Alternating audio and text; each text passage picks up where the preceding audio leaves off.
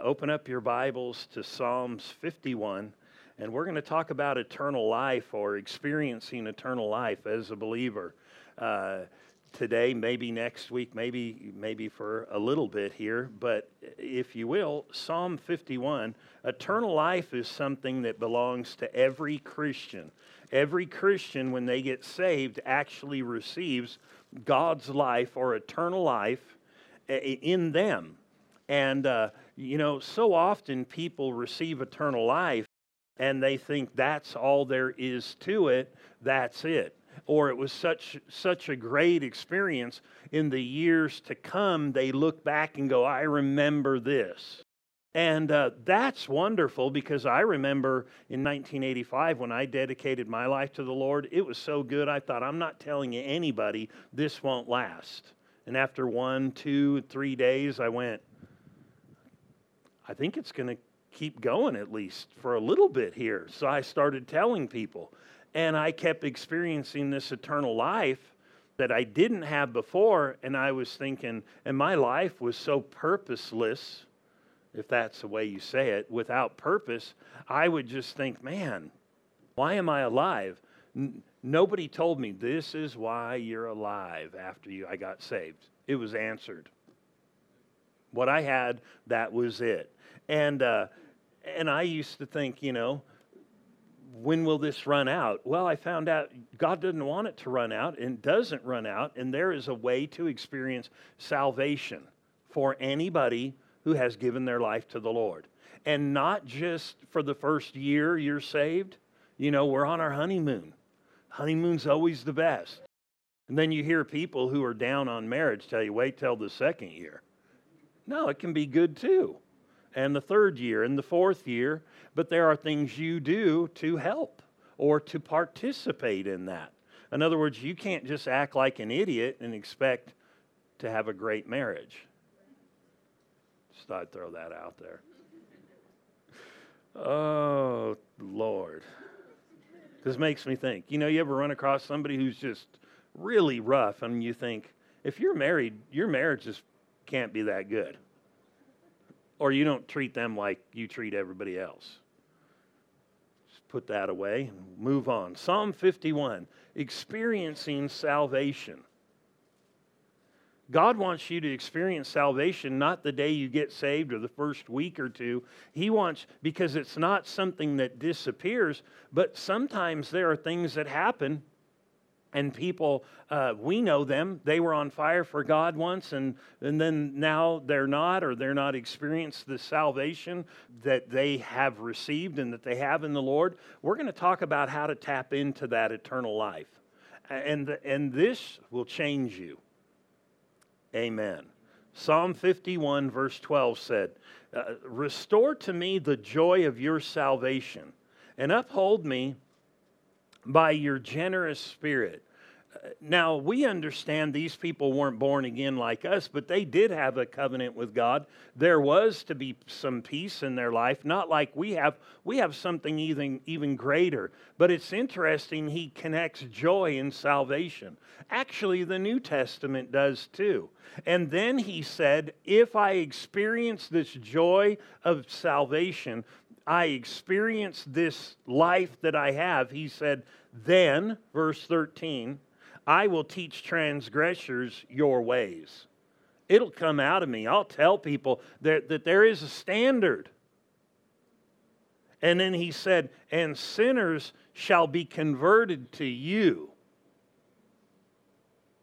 All of this is the result of a return to the joy and the fullness of salvation. He said, Deliver me from the guilt of bloodshed. In other words, Lord, I did wrong. I did some stuff. I'm not guilty. Clean me. That's important. Christians need to know what it is to be clean or cleansed. And he said, From bloodshed, O God, the God of my salvation. And when I'm, notice he said this, and my tongue shall sing. Isn't it interesting when God helped them with their joy and God helped them with their cleansing? Stuff started coming out of their mouth. He said, I'll teach transgressors and sinners will be converted. My tongue shall sing aloud with depression. I mean, no. My tongue shall sing aloud of your righteousness, just how good and how right God is. Isn't it interesting? He talks about salvation, people experiencing it, and what it would do in me and then through me. Turn, if you will, to John or First John, way back in the back of your Bible, right before the book of Revelation. There's a little tiny book called Jude, and uh, then First John, First, Second, Third John, but First John one one. First John 1 1. And we're going to begin reading, and we'll see here that he talks about salvation should bring some kind of eternal joy, eternal peace that is to uh, influence you through your relationship with God. It should, and, and we know this because we're a Bible believing church, right? that in Nehemiah, what is it, 8:10? The joy of the Lord is your strength. Or you could say this way, you could read it backwards and say, knowing God's strength will be your joy. But on the other hand, the joy of the Lord working in you is strength.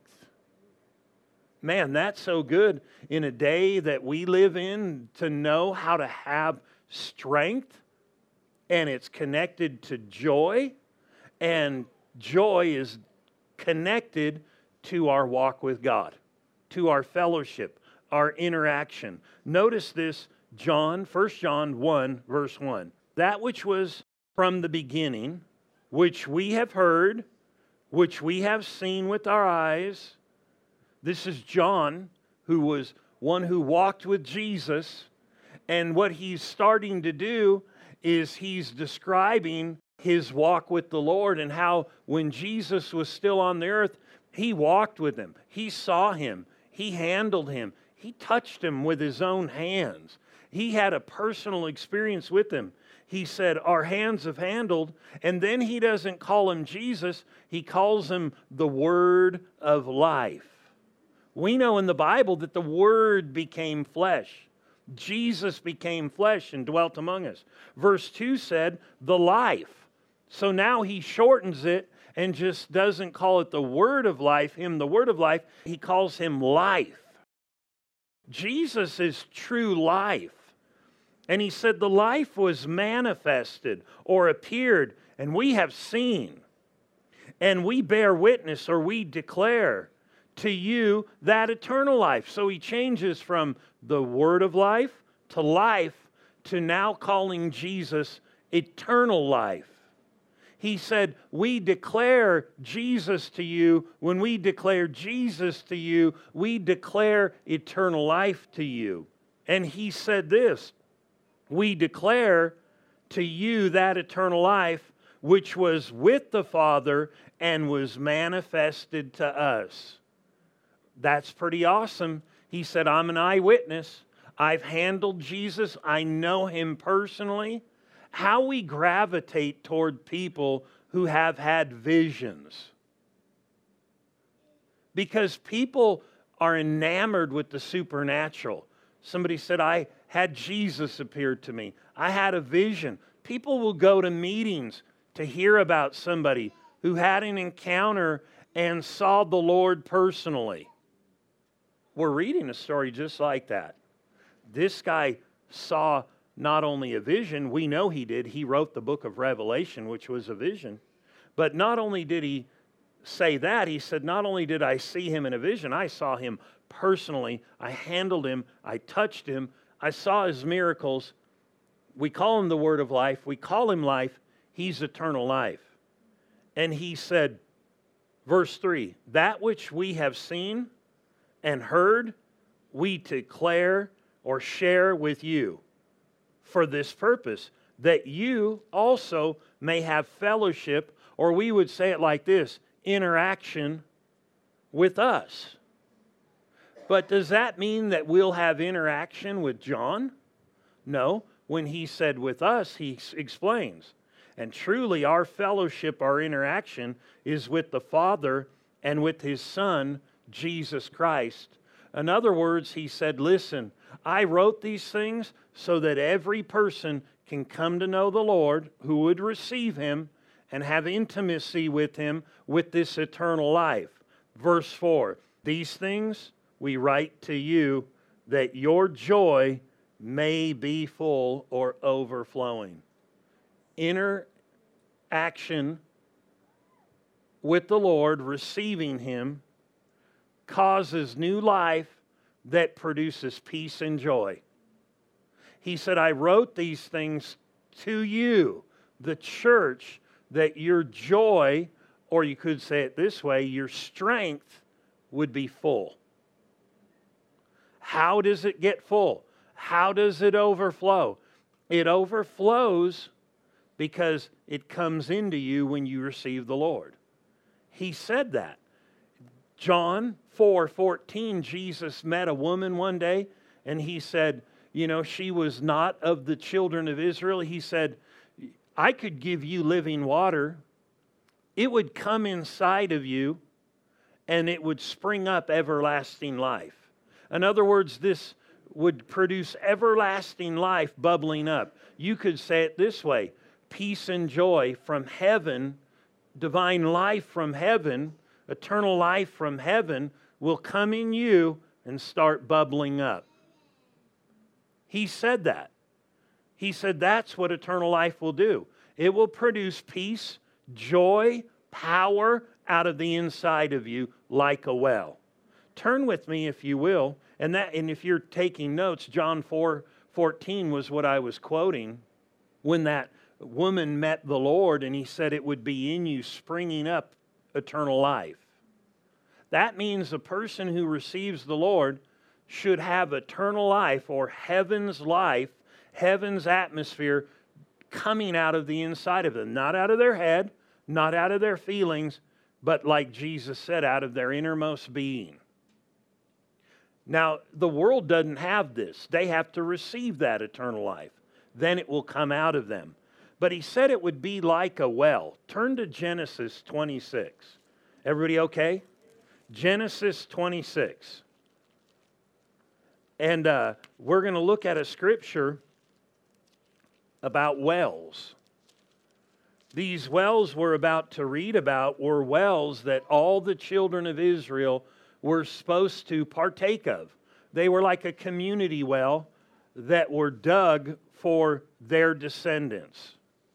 We could say it like this just like they naturally partook of the wells and their descendants were because they were of a covenant, and these were natural wells, anybody born of God until the Lord comes back should be partaking from that well of eternal life that dwells in them joy and peace. But notice this in Genesis 26. This, these were to be passed on to their descendants, but what happened was uh, some enemies came, some circumstances arose. And, and we're going to read what happened. Genesis 26, verse 18. And Isaac dug again the wells of water which they had dug in the days of Abraham. Well, if you read back a couple of verses before in the 15th verse, that uh, the, the wells that belonged to the people of Israel, uh, the world had come in. They had clogged them up with earth and dirt and life. You know, they just threw stuff. And that flow that they were supposed to partake of to give life and to produce fruit, it had gotten all clogged up. And so they dug again the well. Why would we want to dig again a well? To, get out what's in the well. And in our lives, you know, life can come and sometimes people do stuff wrong. Good pr- people, good Christians, the Lord still loves them, but it has an effect on that flow of eternal life. Turn, if you will, back to 1 John, and we're going to begin looking at how to get this eternal life flowing through you no matter where you're at. And there are distinct ways of getting that well flowing. I don't know about you. I didn't sign up, uh, you know, just to have something for a short time I, I, and, and think, well, it's going to be over. I did know that at least heaven will be good. But I found out that God wanted us all to partake of eternal life from the day we got born again till the day He comes back or we go to be with Him. And that eternal life is super powerful and will affect you in every way of your life if you'll let it. I mean, every area mentally, emotionally, physically, every part of your existence, how you prosper in life is all connected to this eternal life. And so there is something here that we're going to look at in 1 John, and we're going to look at it in verse 9. Now remember, he wrote and said this. What did he say? I, I, wrote these things so that this life might be in you, but that your joy, this strength might overflow through your life. Be full. Notice verse 9. If you know the context, you know he told us if you do everything right, there is a constant sense of purging and a sense of being clean and confidence, and it will help you with your joy. But I don't know. I would say at least this half of the room, not this half, has made a mistake and sinned at some point. Okay, not this half, this half. No, all of us, including me, have, since we got saved, no matter how perfect we look, we've missed it. And, well, what are we supposed to do when we miss it? Because here's what happens when somebody misses it they have a sense of condemnation or shame or guilt that will try to cause them to go, You're, you're not good enough. Or there's an inward knowing, I, I missed it. What, what do we do? if we live in that sense for a long period of time, we start thinking we don't measure up.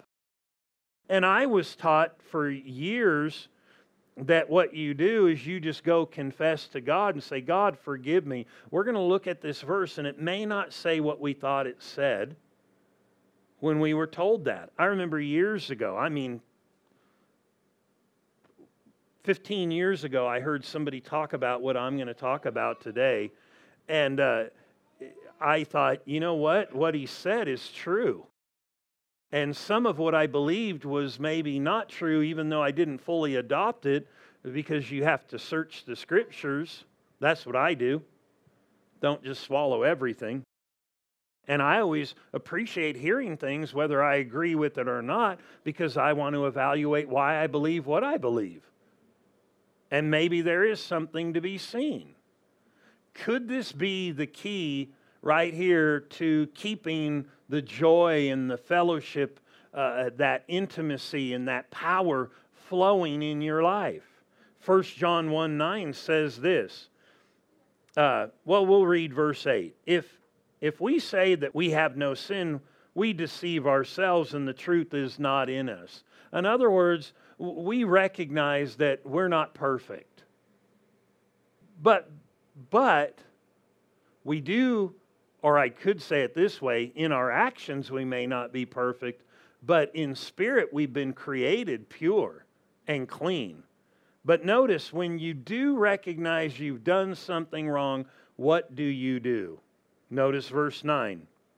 If we confess our sins, he is faithful and just to forgive or purge us from our sins and cleanse us from all unrighteousness. Without going into great detail on parts of this, one thing it doesn't say is you get righteous again. Because a Christian is righteous and in right standing because of the blood of Jesus. You've been created right.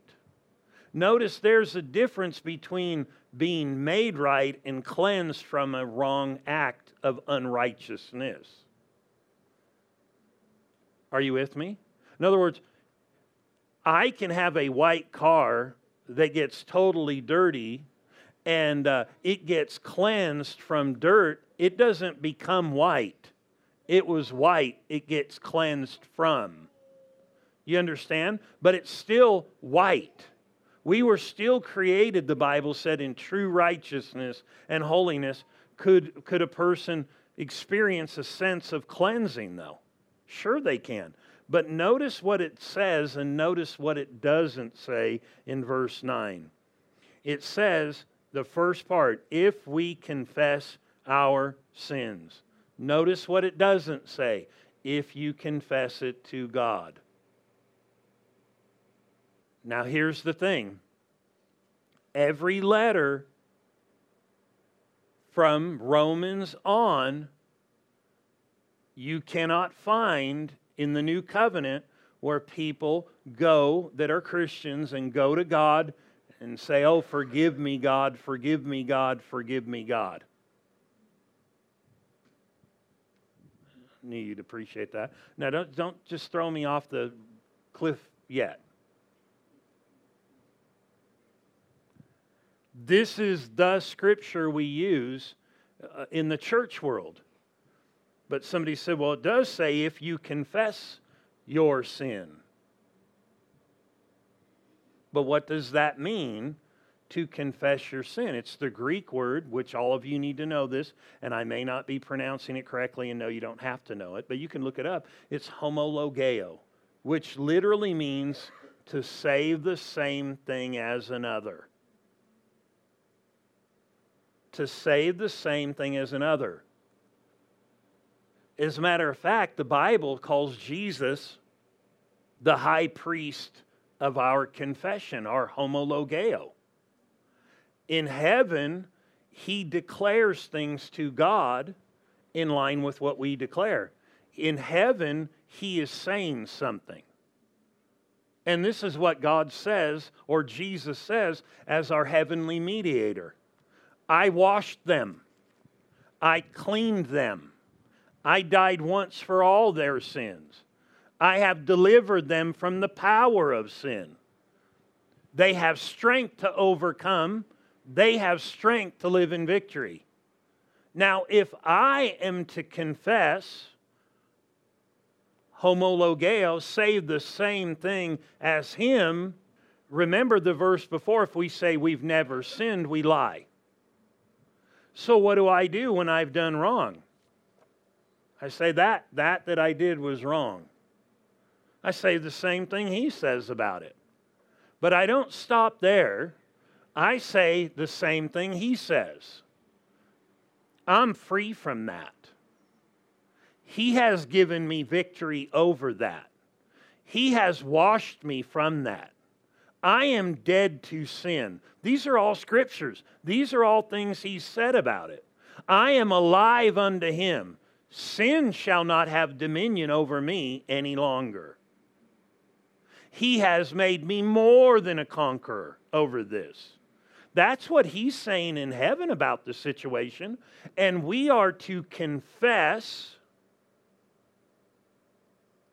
the same thing he says. It doesn't say confess it to Him. It says say the same thing He says about it. That was wrong. But here's the thing here's what some people do Oh Lord, forgive me of that thing. He already paid for it once for all. I'm so weak and I'm such a loser. You see my weakness and you see how I so struggle with all these sins and I'll always be struggling with these sins. And you know that I'm just this helpless person. Are you saying the same thing as him? No. No. And you have eternal life in you, you have power in you, you have ability in you. When you got saved, you became a new creation spiritually, inside, not mentally and physically. And the Bible tells us if we want to walk in victory over sin, he said we need to reckon or consider that we're dead to it. But if all I do is go talk to him and say how weak I am, am I really saying the same thing he said? Am I really saying the same thing? He is actually in heaven. He's called the high priest, the heavenly high priest. They had an earthly one, now we have a heavenly one. He represents us before God. He pleads on your behalf. He doesn't hit his head and go, Great, they've done it again, Lord. No, he declares, I paid for their victory over that 2,000 years ago. I have given them the victory over that. I need to partner with my high priest, the one who's the ruler of my life. I need to say the same thing he says. Yes, but I so struggle with hate, and I struggle with this. Lord, anger, bitterness, unforgiveness. Well, then I need to say, I have eternal life. These are emotions, but I have a new spiritual nature.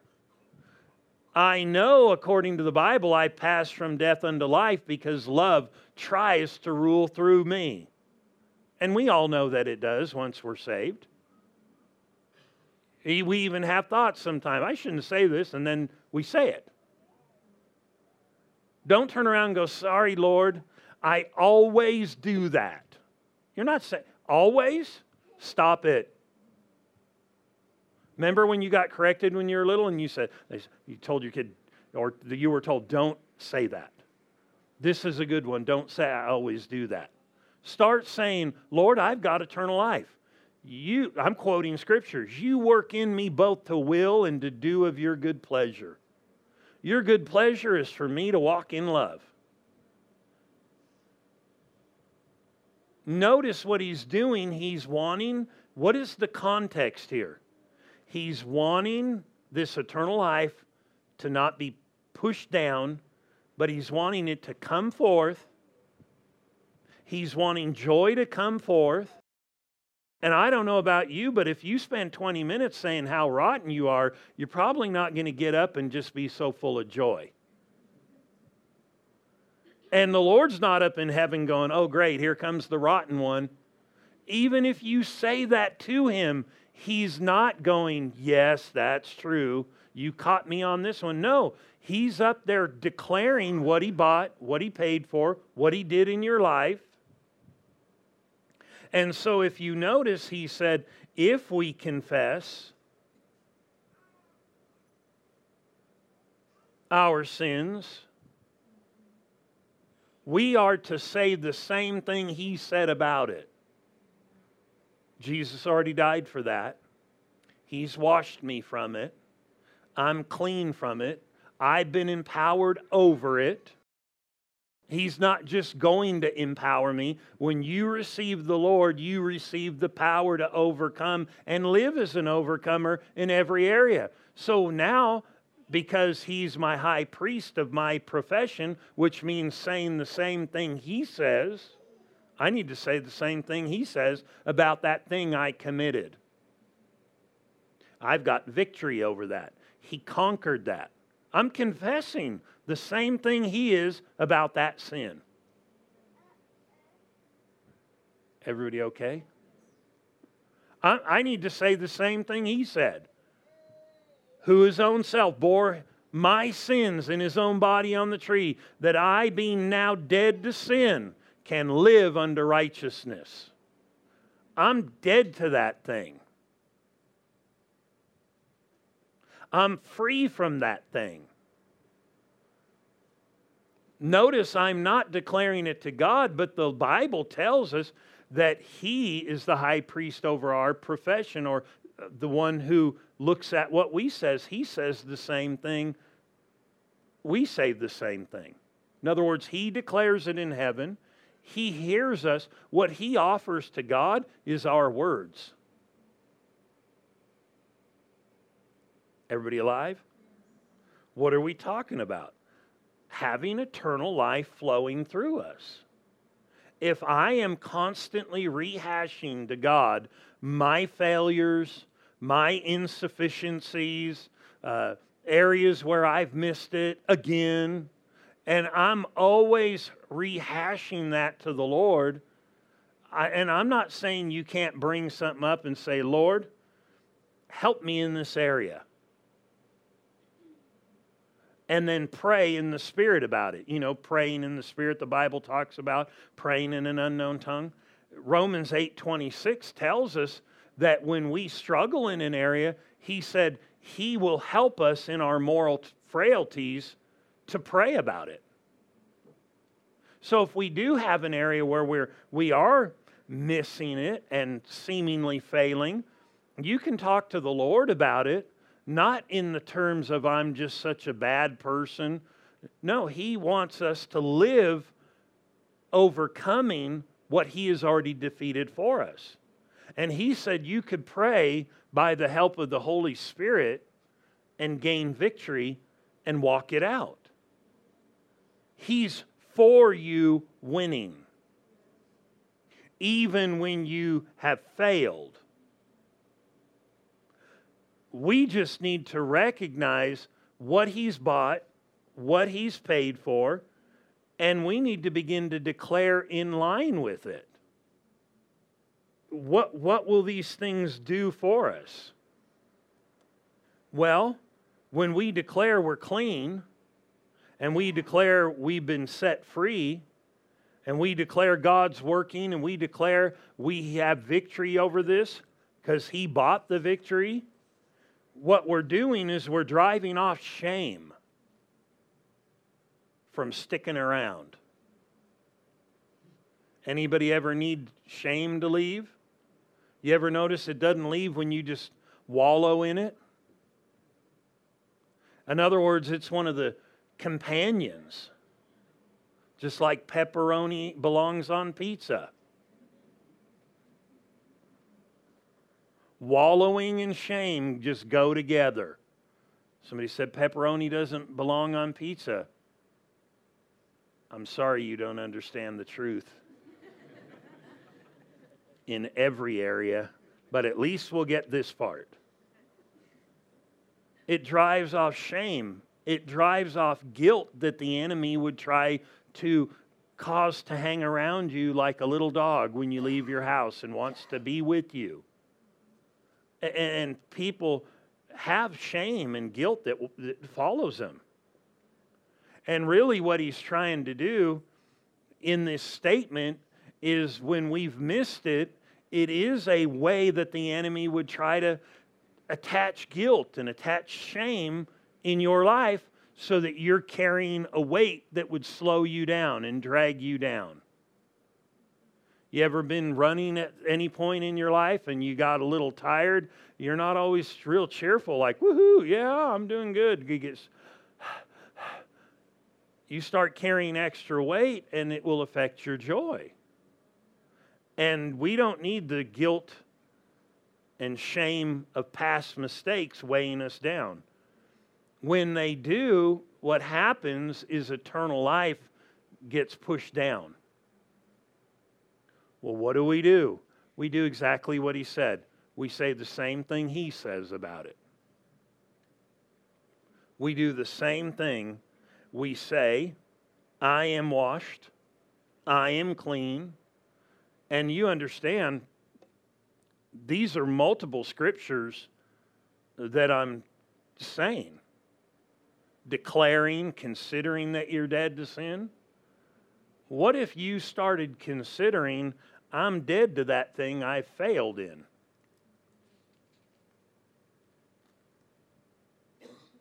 What if you start saying the same thing he says about it? He already died to set me free from that. Uh, the power of the enemy has been broken over my life. He's delivered me and put me into the kingdom of His dear Son. These are all fragments of scriptures. All I'm doing is declaring what He said.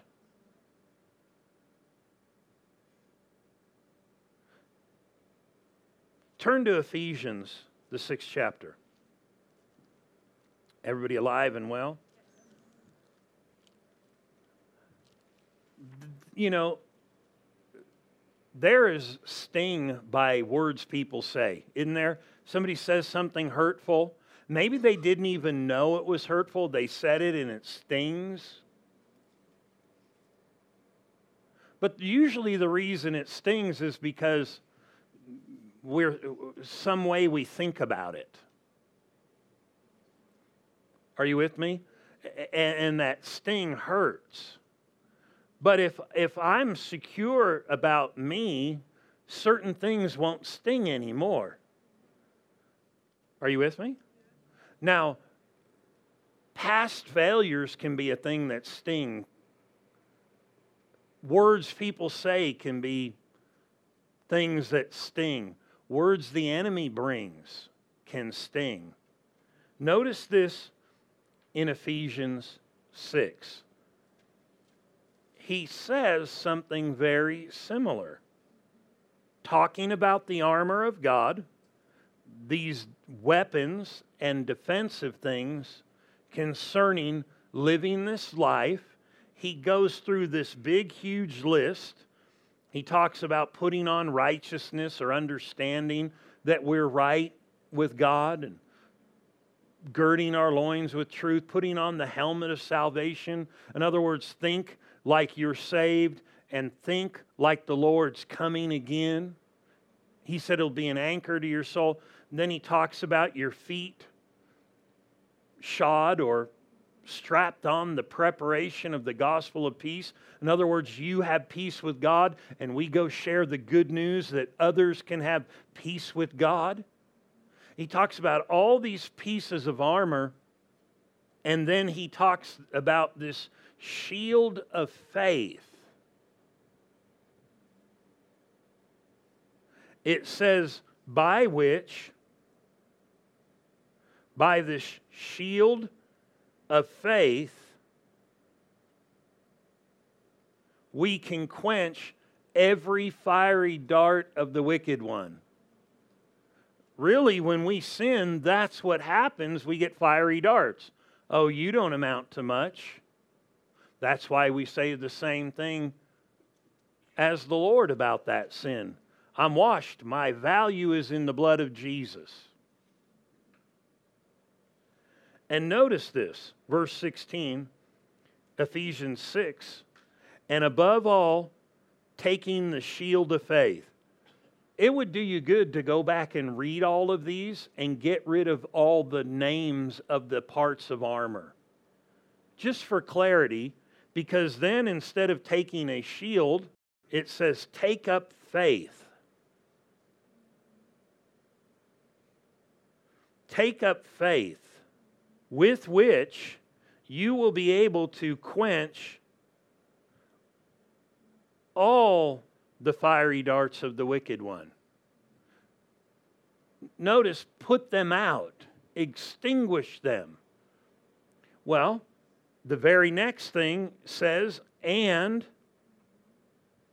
the sword of the Spirit, which is the Word of God. Notice the only weapon there, all the other ones are defensive. The only offensive one is the sword of the Spirit. It's the word, you know, rhema, the word, the spoken word. It's the spoken word. We use our faith and the spoken word. We know what he said and we speak what he said. We say what he said. I'm clean. Doesn't matter what I did. His blood washed it. Because it's important for believers it's important for believers to know they're clean, to get rid of that sting, to extinguish it. Because it will paralyze people, and God doesn't want it paralyzing you. He wants your joy full, He wants eternal life flowing through you. Somebody could, you know, if we could look in the Spirit, turn back to Psalm 51. We're going to close over here if we could look at some people, maybe even my life at some point, you know, you, you could have watched and gone, why is there a big forest, big old fire on his head? Somebody said, to get filled with the Spirit? That happened, the Holy Spirit, fire and power. Or, or is it the fire of fiery darts burning? But he said, you know, you could extinguish all of those by doing what? declaring what he declares about the situation. He's faithful and just to cleanse. He already paid for it. We need to say the same thing. We read this just a minute ago or a few minutes ago, but I want to read it again because what is the result of this eternal life flowing through us? And when eternal life flows, it doesn't just bless you, it blesses others. Restore, verse 12, 51, to me the joy of your salvation. Other people, you know, when they have the joy of salvation working in their life, to people who don't, they can be obnoxious. You know what I mean? Woo, praise the Lord, brother. And they're like, yeah, praise the Lord to you too, brother. But when the joy of the Lord is working, you're like, I understand this. We may not be as exuberant in our response, but we understand it. We're partakers, we know. And when he said, Restore to me the joy of your salvation, and uphold me by your generous spirit. Man, they only had an outward experience. We have an inward dwelling of God now. And he said, Then, then I will teach. You know, sometimes people who have a sense of guilt that just kind of hangs around them, they'll say things and it just kind of leaks out. You say, Well, what do you mean? They'll go something like this. Well, you know, the Lord wants to do that. You need to live like this. I know we're not all perfect, and they're kind of covering their own base. I blow it. Isn't that the truth?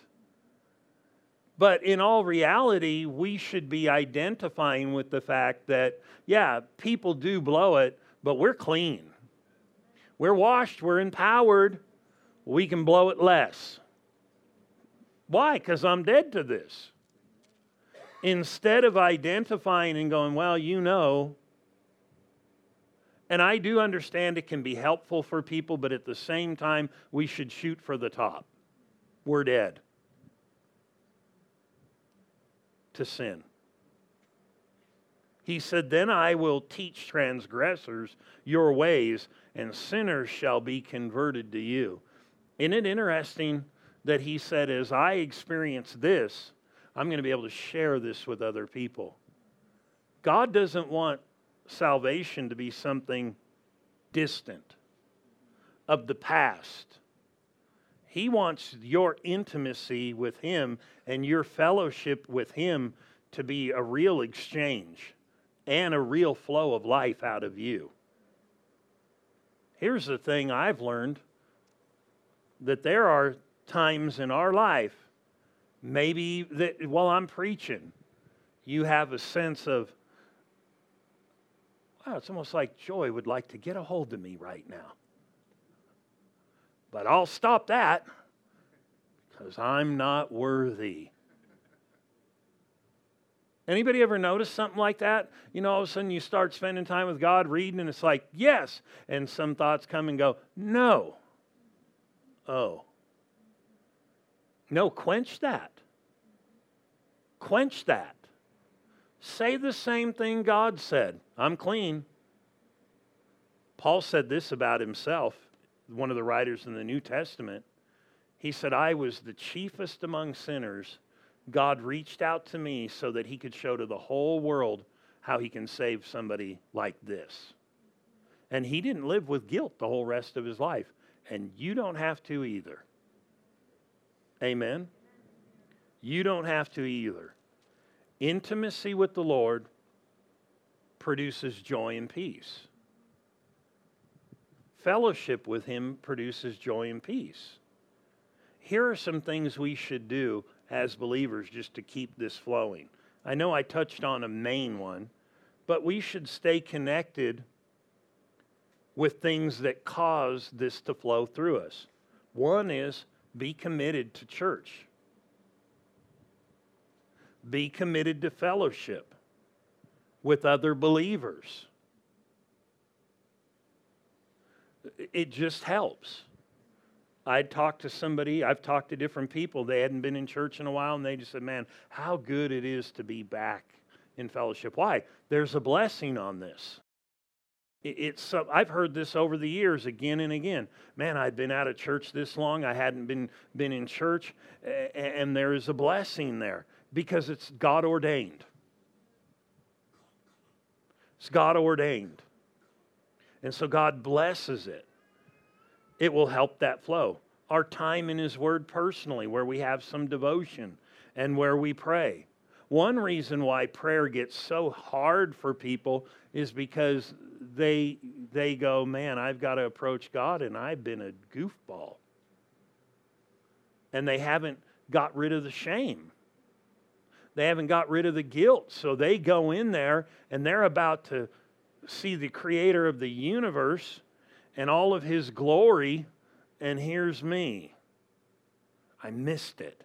And when I go, if I go wrong, I go confessing, Forgive me, Lord. And I've said it every time I go to talk to Him, and it just erodes my faith. So, what I need to do is go, Here I come, Lord. You've washed me. I'm clean. Prayer gets easier that way. Isn't it interesting in Hebrews, writing to people who knew about sacrifices and things being washed in their life, he told them, Come boldly to the throne of grace that you may obtain mercy and find grace to help in time of need. In other words, when things are tough or where you face something, he said, You can come boldly, not with shame. But what happens is people try to approach from an avenue of shame. Well, you know how much I've missed it. Stop it. Say the same thing he said. I'm dead to that. Thank you, Lord. Here we go. It will change the weight of prayer to being something glorious. So, things we should do be in fellowship in church, be in fellowship with other believers, fellowship with God in His Word. And, and this probably goes without saying, but it probably should be said some people, when they get in that negative flow, all they see is the negative in the word. The, the sting of an asp, you know, poisonous snake is under their tongue. That's me. No, it's not you. He said, out of, out of a believer, bitter water cannot flow. That only comes out of their mind, not out of their spirit. Then the other thing is just obey what you know to do from Him that He's dealt with you. Don't get a big list, He'll deal with you. Obey. And then be a witness because that will also help that flow. I'll tell you, He's got a full, full overcoming life for all of us to walk in. And He wants you to walk in it now, and technically, you're in it now if you're saved, if you're born again, if you've given your life to the Lord, that's it. Period. You've got it. And don't you argue. No, say the same thing. But no. Anybody ever see Dumb and Dumber? I don't suggest it. Remember, he met that girl and she was going to say something and he put his finger. No, don't say anything. Some of us need that to do that to ourselves. No, don't say anything. Only say what he says. You remember the old saying if you don't have anything good to say, repent and say something good. That's how you say it. Amen. So he said, don't say anything at all. No, repent and say something good. It means change the way you think and say something good. Amen. Say what he says. What's he saying? Find it right there, and it's all good toward you. Amen.